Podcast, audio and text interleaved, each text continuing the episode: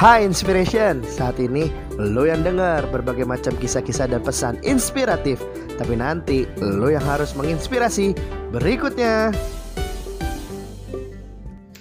Hai Inspiration, ketemu lagi bersama dengan gue Alvin Kurniawan. Dan gue harap kalian masih tetap antusias Menunggu season-season berikutnya dari Podcast Inspirasi Dan episode-episode berikutnya dari Podcast Inspirasi dan hari ini masih dengan uh, masih dengan pembahasan yang sama yaitu From Zero to Hero dengan satu narasumber yang sangat dekat dengan gue dan sangat memberkati pasti hari ini setelah episode uh, sebelumnya kita mendengar istrinya. Nah, udah tahu dong siapa hari ini? Kita hari ini akan bicara dengan suaminya yaitu Pastor Ferry Velani.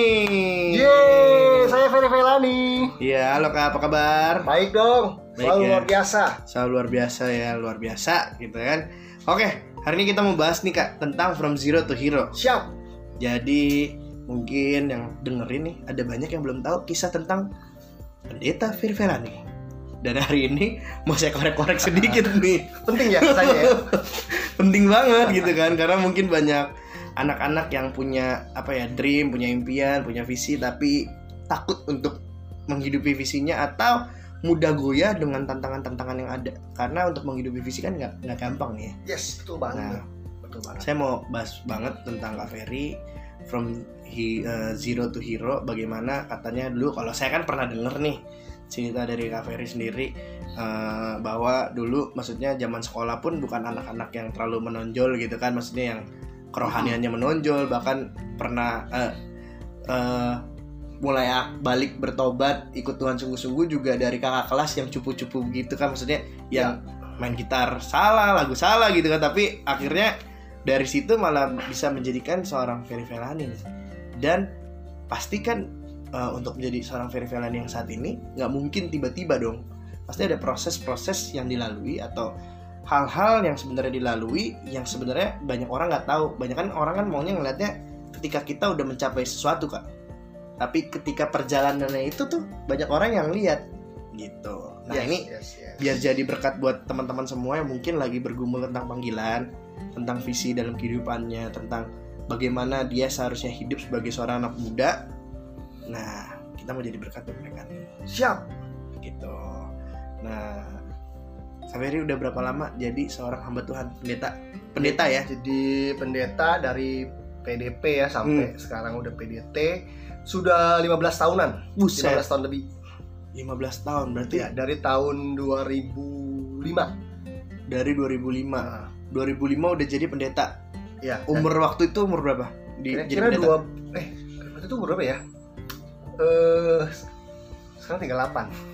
Sekarang 15. 23 Iya, wow 23 tahun udah jadi PDP PDP. Dan benar-benar mengembalakan, benar-benar urusan anak muda. oh itu PDP udah gembalain Ah, jadi kita udah aku waktu itu associate pastor, associate pastor di eh, satu gereja anak muda namanya DYC, Hmm. Disciple Youth Community. Di situ langsung udah terjun mengembalakan anak-anak muda. Eh, yang mimpin anak muda juga, bayang nggak sih? hmm. anak muda yang mengembangkan anak muda Iya, ya mirip mencoba, saya, mirip mencicipi, saya. mencobai eh, membuat yang namanya youth church yang murni gitu. Berarti ini apa yang saya kerjakan lagi mencobai seperti kami ini buat dulu gitu Nah, kali ya? kira-kira gitu, kira-kira gitu. dua tiga. Waktu itu saya mulai umur tahun 21 22 ya. Hampir sama kan? saya hampir sama mulainya. Bener bener bener bener hampir sama mulainya. Ya tapi perjalanannya masih panjang masih jauh dibandingkan dengan Kaveri sebelum jadi PDP sebelum mengembalakan itu ngapain? Eh sekolah teologi selama empat tahun dan pada saat yang sama juga melayani di satu gereja eh, mega church gitu ya. Buset. sebenarnya gereja dari dari dulu kecil sampai akhirnya jadi membesar, hmm. jadi guru sekolah minggu di situ, Hmm. dan jadi apa jadi wakil ketua komsel di situ gitu ya. Bisa setia dengan perkara-perkara kecil, tapi yang Ya. paling penting adalah eh, tetap memuridkan gitu. Di Memuridkan. dalam komsel maupun di, di luar komsel gitu. Hmm. Di luar gereja juga memuridkan gitu. memuridkan oke oke oke oke jadi eh, sebelumnya emang lebih terlibat di dalam dunia pelayanan ya Iya, betul banget. nggak pernah eh, kerja gitu eh sebetulnya pernah ada satu momen me- menjelang menikah gitu Hmm. ya mencoba Hmm. mencoba untuk berkarir juga maksudnya supaya punya uang sendiri dan tidak Hmm. bergantung pada misalkan kayak gaji dari gereja ataupun uang persembahan kasih pelayanan Hmm. tapi ternyata di situ mengalami benturan ya agak kegagalan lah karena itu kisahnya saya panjang lagi kalau Hmm. dijabarkan tapi itu membuat momen itu itu ya momen itu uh, membuat aku berpikir dan berdoa ulang Hmm. untuk menemukan sebenarnya Tuhan tuh panggil aku dulu di mana ya Hmm. dan akhirnya setelah momen tersebut mendapati bahwa ternyata aku memang harus fokus di dunia pelayanan Iya, gitu. Ya. jadi sempat mencicipi nggak sampai setahun sih kayaknya ya Oh, bentar aja ya. ya tapi overall nggak pernah nggak pernah berkarir di dunia eh, apa Sekuler lah. sekuler gitu karena Dunia memang juga tidak eh, gitu ya. karena karena memang nggak punya gelar juga di situ ya gitu. Hmm. jadi cuman eh, lulus SMA sekolah teologi ya udah langsung terjun ke pelayanan perintisan gitu Hmm. dari tahun 2005 itu dan 2010-an itu ke arah 2011 ya sempat nyoba beberapa waktu karena ditawarinnya juga sama hamba Tuhan Hmm. Tuh, hamba Tuhan yang punya bisnis Oh gitu. Hmm. Mencoba tapi nggak berlanjut lah ya. Iya, Dan sampai eh, akhirnya membuat Kak Ferry bergumul ulang nih berdoa lagi. Iya Di mana sih jalan yang seharusnya gitu ya? Iya betul. Walaupun aku juga percaya tidak bukan berarti seorang hamba Tuhan nggak boleh punya penghidupan Iya. atau nggak punya nggak boleh berkarir. Panggilan orang tuh unik dan Iya. beda-beda setelah aku mempelajarinya. Cuman untukku pribadi tuh Tuhan mau apa? Itu yang Hmm. aku harus eh, temukan dan aku tidak boleh mengeneralisasi gitu Iya. menganggap bahwa orang harus sama kayak aku ya gitu. Nggak juga. Aku harus menemukan dan aku hidupin gitu. Nah, tapi ada orang yang mungkin berbeda panggilannya ya it's okay gitu. Yang Hmm. penting setiap orang harus yakin dan menemukan kehendak Allah yang spesifik buat setiap pribadi. Soalnya pasti spesifik ya.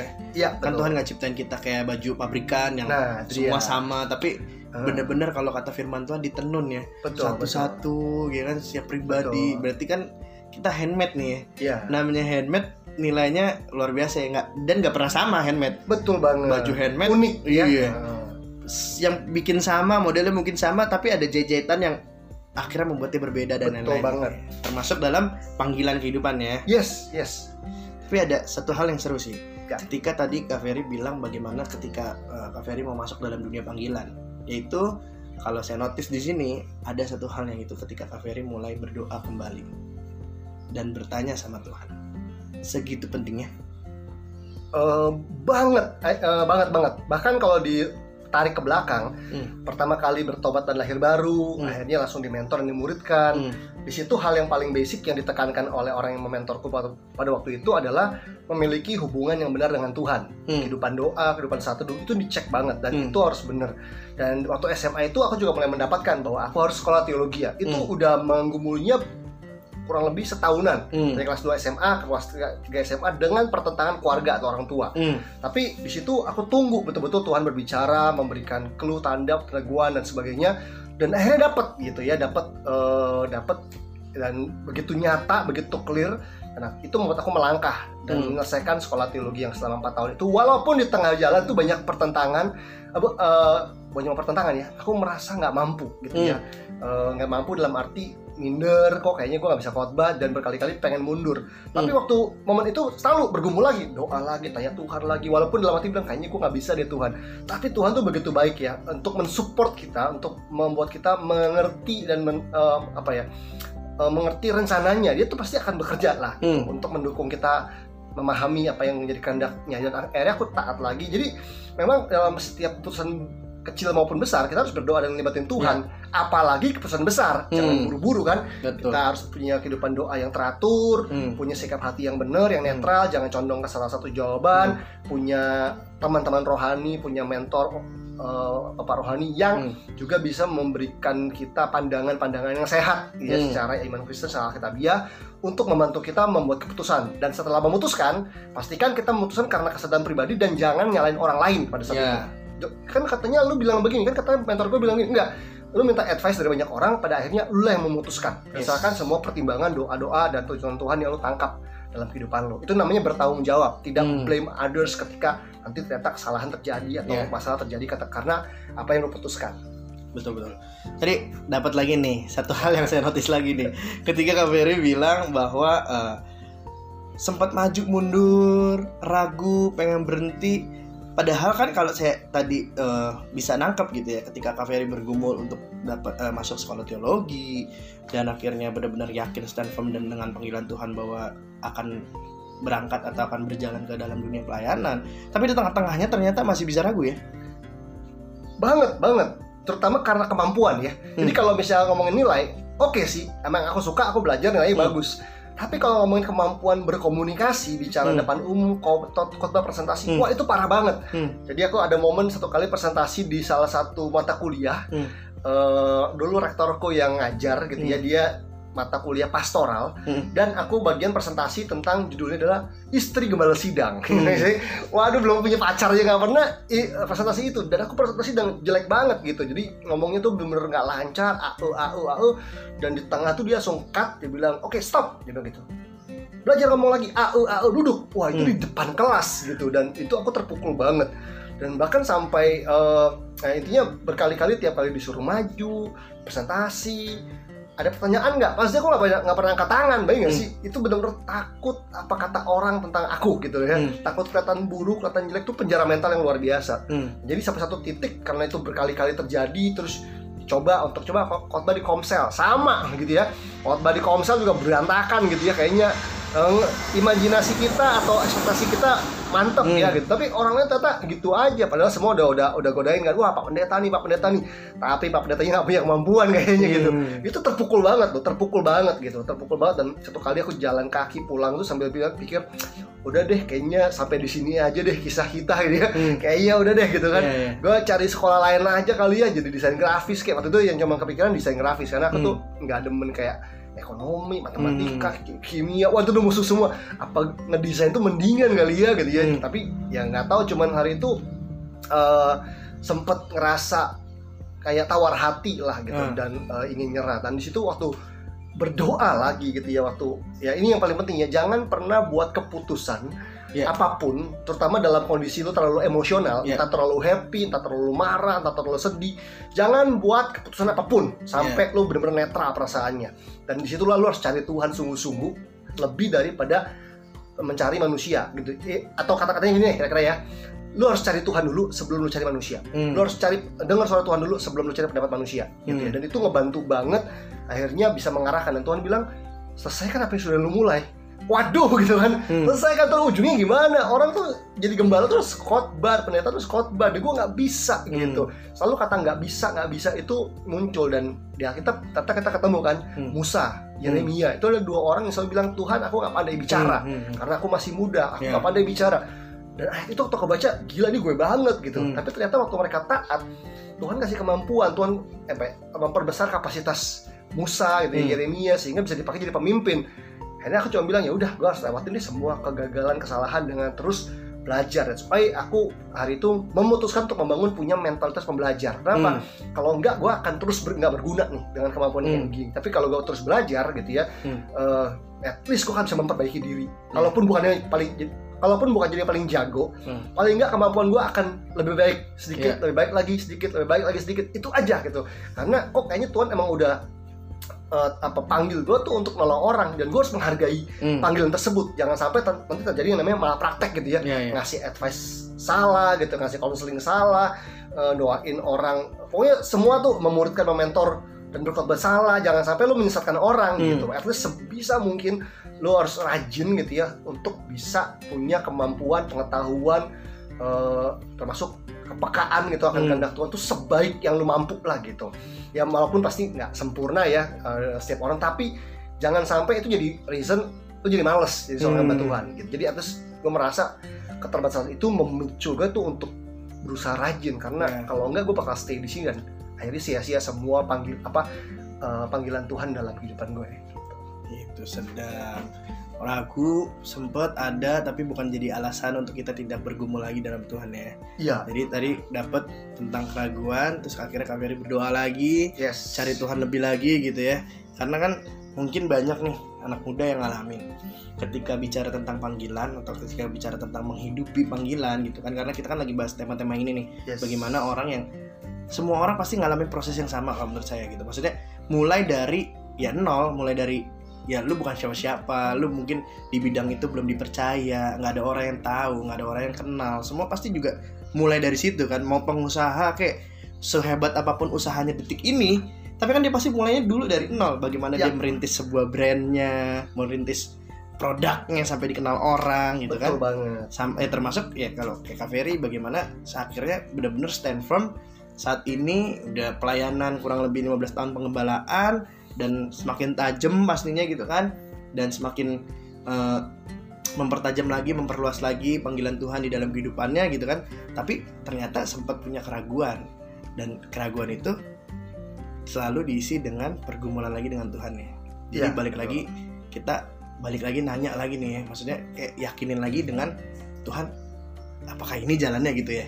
Iya selalu ya. Karena kalau kita hanya ngukurnya dari diri kita sendiri Hmm. perasaan kita kayaknya gue gini deh kayaknya gitu deh orang lain bilang gini deh Eh, kita bisa salah karena pendapat orang lain maupun perasaan kita nggak selalu benar Hmm. tapi perkataan Tuhan itu pasti ya dan amin ya nggak sih Hmm, hmm. tinggal bagaimana kita waktu dengar suara Tuhan tuh harus harus netral harus bener Hmm. harus jujur sama diri sendiri dan pastikan itu betul-betul eh, betul-betul apa yang Tuhan nyatakan bukan sesuatu yang kita rekayasa ya Hmm. bukan bukan lu buat tapi lu buat buang Hmm, gitu ya hmm. Nah, itu penting banget punya sikap hati yang netral. Aku selalu bilang kalau orang mau dengar suara Tuhan, hati lu harus di tengah, harus netral. Jangan Hmm. udah condong ke satu jawaban. Nah, Nah, itu paling penting banget. itu berarti untuk yakin apakah itu panggilan Tuhan apa enggak kita mesti belajar jujur belajar berani untuk eh, netralin hati ya Iya. karena setiap kali kalau kita lagi mau ngambil keputusan kan cenderungan kita kita udah ada opsi atau udah ada pilihan nih Nah, itu dia. dalam diri kita nih Itu dia karena kita cuma minta jawaban, kita cuma ingin jawaban tapi tidak ingin mengenal Tuhan. hmm. Bahwa kalau kita mengenal Tuhan, Tuhan itu Tuhan yang sangat besar gitu ya, Tuhan yang kreatif dengan jalan-jalan yang nggak terselami. Jadi jangan saudarakan Tuhan tuh cuma dua cara. Caranya nggak terselami, makanya gue selalu bilang bahwa jangan baca Alkitab cuma untuk cari cocokologi, Hmm. untuk cari hal yang cocok. Eh pas banget. Belajarlah Alkitab untuk lu mengenal Tuhan, supaya ketika semua jalannya tuh diubah gitu ya, semua hal itu tuh Hmm. berubah nggak sesuai dengan map lu. Yang paling pasti itu adalah pribadi dan sifat-sifatnya Tuhan, Yes. karakternya Tuhan. Iya. Jadi jalannya mungkin nggak nggak pasti. Covid ini apa ya COVID-19 yang kita ada ini Hmm. nggak buat kita berjalan dengan ketidakpastian. Tapi sifat dan karakter Tuhan tuh pasti. Iya. Kalau lu mengenal Tuhan, ya dia nggak akan berubah walaupun cara dia ber- bekerja, menolong, Hmm. menjaga mujizat itu bisa beda-beda kan, Iya. berubah-berubah kan gitu. Ya, buat aku itu yang paling penting mengenal Tuhan itu, mengenal pribadinya itu penting. Masalah caranya atau jawabannya arahnya selama gue yakin bahwa Tuhan gak akan mencurangi gue, Tuhan tuh Hmm. kudus, Tuhan tuh mengasihi gue. Hmm. It's okay lah cara apa pun. If- Hmm. It's okay Tuhan bawa gue tuh ke mana pun, Hmm. even hal yang gue nggak suka sekalipun. Iya. Kenapa? Karena gue yakin bahwa dia mengasihi gue. ya oke sedap berarti gini kalau berikutnya saya mau tanya gini kak Siap. kan anak muda nih banyak sekali ngalamin hal yang kayak gini nih ketika dia lagi bergumul tentang Tuhan mau apa sih dalam kehidupan gue misalkan ya dapatlah sesuatu impresi atau suatu jawaban entah bagaimana caranya gitu ya kayak dapat satu eh, jawaban di hati mereka mungkin apa segala macam. Ada yang mungkin ekstrim audible gitu kan atau apa Hmm. segala macam. Tapi berjalannya waktu kalau kata lagu apa film kartun gitu kan ingin itu ingin ini banyak sekali gitu kan. Tapi sering kali kita ke distract dengan segala sesuatu yang di tengah perjalanan kayaknya gue pengen jadi ini juga deh. Kayaknya panggilan Tuhan juga ke sini deh. Tapi kayaknya juga ke sini deh. Itu menurut Kak Ferry bagaimana tuh kalau yang kayak gitu Ya, pasti ya namanya nemuin panggilan Tuhan itu sebuah perjalanan, sebuah proses. Hmm. Ada banyak distraction gitu ya terjadi di tengah-tengah perjalanan. Karena ada karena perjalanannya panjang banget. Eh, ya, ya, ya apa ya? Kayak Yusuf, Daud, Abraham mereka tuh nggak langsung jadi Yeah. sesuai dengan apa yang Tuhan katakan kan gitu. Hmm. Waktu 13 tahun, 25 tahun. Itu panjang dan di tengah-tengah itu ada banyak distraction. That's why eh, yang pertama gini ya, aku percaya bahwa fondasi dari calling adalah karakter. hmm. Jadi untuk orang bisa menghidupi calling yang uh, God's calling dalam hidupnya, dia harus uh, terus membangun hidupnya dalam God's character. Hmm. Uh, itulah yang akan membuat dia satu punya penguasaan diri. Gitu kan? Ya. Kan kalau nggak punya penguasaan diri jadi greedy kan, apalagi kalau betul. diambil ya, punya ketetapan hati, punya disiplin. Itu semua part of character. Gitu. Hmm. Jadi ada banyak orang yang dapat penyataan Tuhan. Termasuk ini deh, dengar suara Tuhannya benar atau enggak aja tuh tergantung karakter. Iya. Itu yang namanya integritas. Jadi eh, orang itu kalau nggak berintegritas, cara dia menangkap suara Tuhan pun jadi udah direkayasa. Kayak- kayak- Uh, dia kayak denger dengeran lah gitu ya. Hmm. Ada yang dia bohong, ada yang dia denger suara hatinya. That's why karakter itu penting banget gitu ya kehidupan yang dipulihkan secara emosional gitu ya pola pikir yang dipenuhi sama firman itu penting banget untuk kita bisa menang- menangkap tuntunan Tuhan, suara Tuhan, pewahyuan dan menginterpretasikannya dan mengaplikasinya dengan Ya. tepat dan secara bertanggung jawab. Hmm. Jangan cuma mengaku dengan suara Tuhan tapi nggak berani bertanggung jawab Ya. terhadap suara yang lu dengar dan lu hidupin gitu ya. Ya. Karena selalu ada buahnya gitu ya. Hmm. Apa yang lu tangkap dari Tuhan itu akan keluar buahnya dan segala sesuatu tuh dinilai dari buahnya gitu. Jadi eh, di situ bangun your apa karakter lu tuh sebaik mungkin. Tuhan tuh nggak bakal buru-buru lah. Hmm. Ngomongin ngomongin calling tuh pastilah dan Hmm. eh, gue percaya bahwa yang namanya destination itu bukan cuma soal tempat tapi soal pribadi Yesus yang Yeah. jadi destinasi utama lu. Nah, mana pun dia menuntun lu, lu ikut aja gitu. Yes. Karena eh, destinasi utama lu adalah hubungan lu dengan Tuhan gitu. Ya. Nah, fondasinya adalah karakter. Kalau karakter baik, aku percaya kita akan bisa ngelewatin journey tadi, apa Hmm. perjalanan dalam kita menggenapi panggilan Tuhan dan di situlah kan ada ada godaan. Lu bisa jatuh karena apa pun lah di tengah jalan, karena uang bisa, karena seksualitas bisa, Hmm. karena keserakahan bisa. Kenapa ya? Karena tawarannya meng- lebih Hmm. menggiurkan gitu ya. Hmm. Tawaran-tawaran yang baik banyak loh di tengah perjalanannya sih? iya, Tapi benar. belum tentu itu dari Tuhan. Iya. Nah, di situlah kita perlu punya kepekaan, integritas, gitu ya, kesabaran, tidak cinta uang. Nah, kalau itu dibangun dengan benar, eh, lu pasti bisa ngelewatin semuanya. That's why lu perlu komunitas, perlu juga bapak rohani atau mentor, di mana lu jangan cuma punya bapak rohani dan dan komunitasnya cuma formalitas doang. Hmm. Yang penting gue hadir, yang penting gue nongol, yang penting gue punya Hmm. status enggak. Pastikan lu punya komunitas, teman-teman rohani, orang tua rohani, lu pakai sebaik mungkin untuk bantu ngarahin hidup lu di dalam menghadapi panggilan Tuhan supaya semua blind spot kelemahan lu tuh bisa ter, Ya. ter- apa ya tersingkap gitu ya Ya. ketahuan segera diatasin karena kalau enggak nanti ngatasin kelemahan lu ketika perjalanannya udah makin jauh dan makin tinggi itu kan jauh lebih sulit Hmm. pastinya. Benar benar benar Hmm. banget benar banget banget tadi ada satu hal yang eh, saya dapat nih lagi nih yaitu tentang God's karakter atau Ya. karakter Tuhan bagaimana kita eh, mengejar atau tinggal di dalam hadiratnya Tuhan ya maksudnya bukan cuma sekedar eh, destinasi gitu kan bukan cuma sekedar tujuan tapi eh, fokus kita adalah di Tuhannya gitu kan pribadi Yesusnya pribadi Tuhannya Ya, you are my destiny kalau kata bahasa eh, Korea gitu ya. sedap. Ah, Kamulah destiniku. Oke. ya gitu kan jadi sebenarnya kalau misalkan di tengah perjalanan ada hal-hal atau ada belokan-belokan yang Tuhan bawa pastikan berarti itu bukan karena emang ke apa ya kalau ini kan sering kali kan kita latah ya maksudnya kayak aduh kayaknya nggak di sini deh awal nih misalkan ketemu nih misalkan saya ketemu sama ya contoh Kaverin Vela nih muda gitu ya gitu. Hmm. Eh, kamu udah bergumul? Iya udah apa segala macam. Kayak Tuhan minta saya saya untuk menghadapi panggilan Tuhan di bidang A misalkan di sini. Tapi dalam perjalanan tiba-tiba berubah. Eh Tuhan bilang sama saya beda lagi loh. Tuhan bilang B. Entar ketemu lagi Tuhan bilang C. Itu kan kayak apa ya lata ya maksudnya. Hmm. kayak kok Tuhan kok berubah-berubah gitu ya. Tapi kalau saya dapetin tadi dari Kak Ferry bukan destinasinya bukan eh, tujuannya ini Hmm.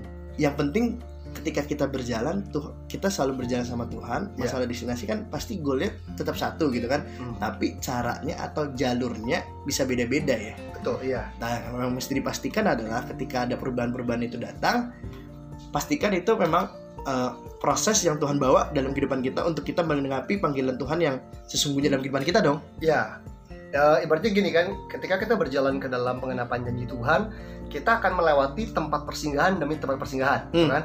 Ibaratnya kalau kita naik mobil ke Bali dari Jakarta, kita kan pasti akan lewatin kota-kota tertentu Iya, kan? iya, iya, ibaratnya gitu. Kalau memang perubahan-perubahan atau perbedaan-perbedaan yang terjadi itu karena itu, it's okay, Hmm. masih segaris lah gitu Iya, betul. ibaratnya ya.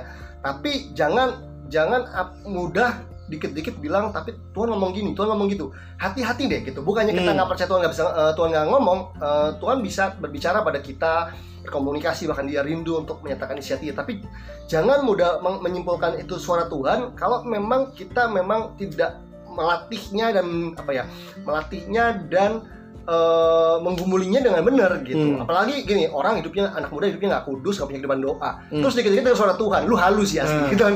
Jadi cuma Hmm. bilang lu halu. Ya, Kecuali ya, lu ya, punya ya. kehidupan yang benar, kehidupan satu yang benar Yes, gitu ya. yes. Terus lu dengan suara Tuhan kita percaya. Iya, masih betul. masih masih oke lah gitu Iya, lah ya. iya, iya. Nah dan ingat Tuhan itu nggak pelin plan. Jadi kalau Hmm. lu bilang nanti bilang Tuhan minta gua pacaran sama si dia, Tuhan minta gua putus sama dia, Tuhan minta gua kerja di, di sini baru tiga hari, Tuhan minta gua resign. Eh lu lagi gambarin Tuhan tuh pelin plan. Hmm, benar. Jadi menurut gua tuh itu bukan Tuhan gitu. Iya. Kalau lu bener, bilang itu suara Tuhan, pastikan lu bisa mempertanggungjawabkannya bahwa memang apa yang dilakukan tuh benar Yes, dan itu nggak nunjukin Tuhan yang kontradiksi dengan apa yang dikatakan Alkitab Iya. gitu. Nah kalau memang setelah lu disuruh eh, disuruh masuk nih sebuah pekerjaan, setelah tiga tahun disuruh keluar, gue masih masuk akal, masih Hmm. lihat mungkin tiga tahun di situ lu dibentuk gitu kan. Hmm, hmm, Tapi kalau cuma tiga hari dan seminggu dan lu keluar apalagi dengan cara yang nggak baik ada satu anak muda yang pernah bilang ya gue kayak merasa ini bukan panggilan Tuhan kak dan gue nggak datang lagi ke kantor tersebut Hmm.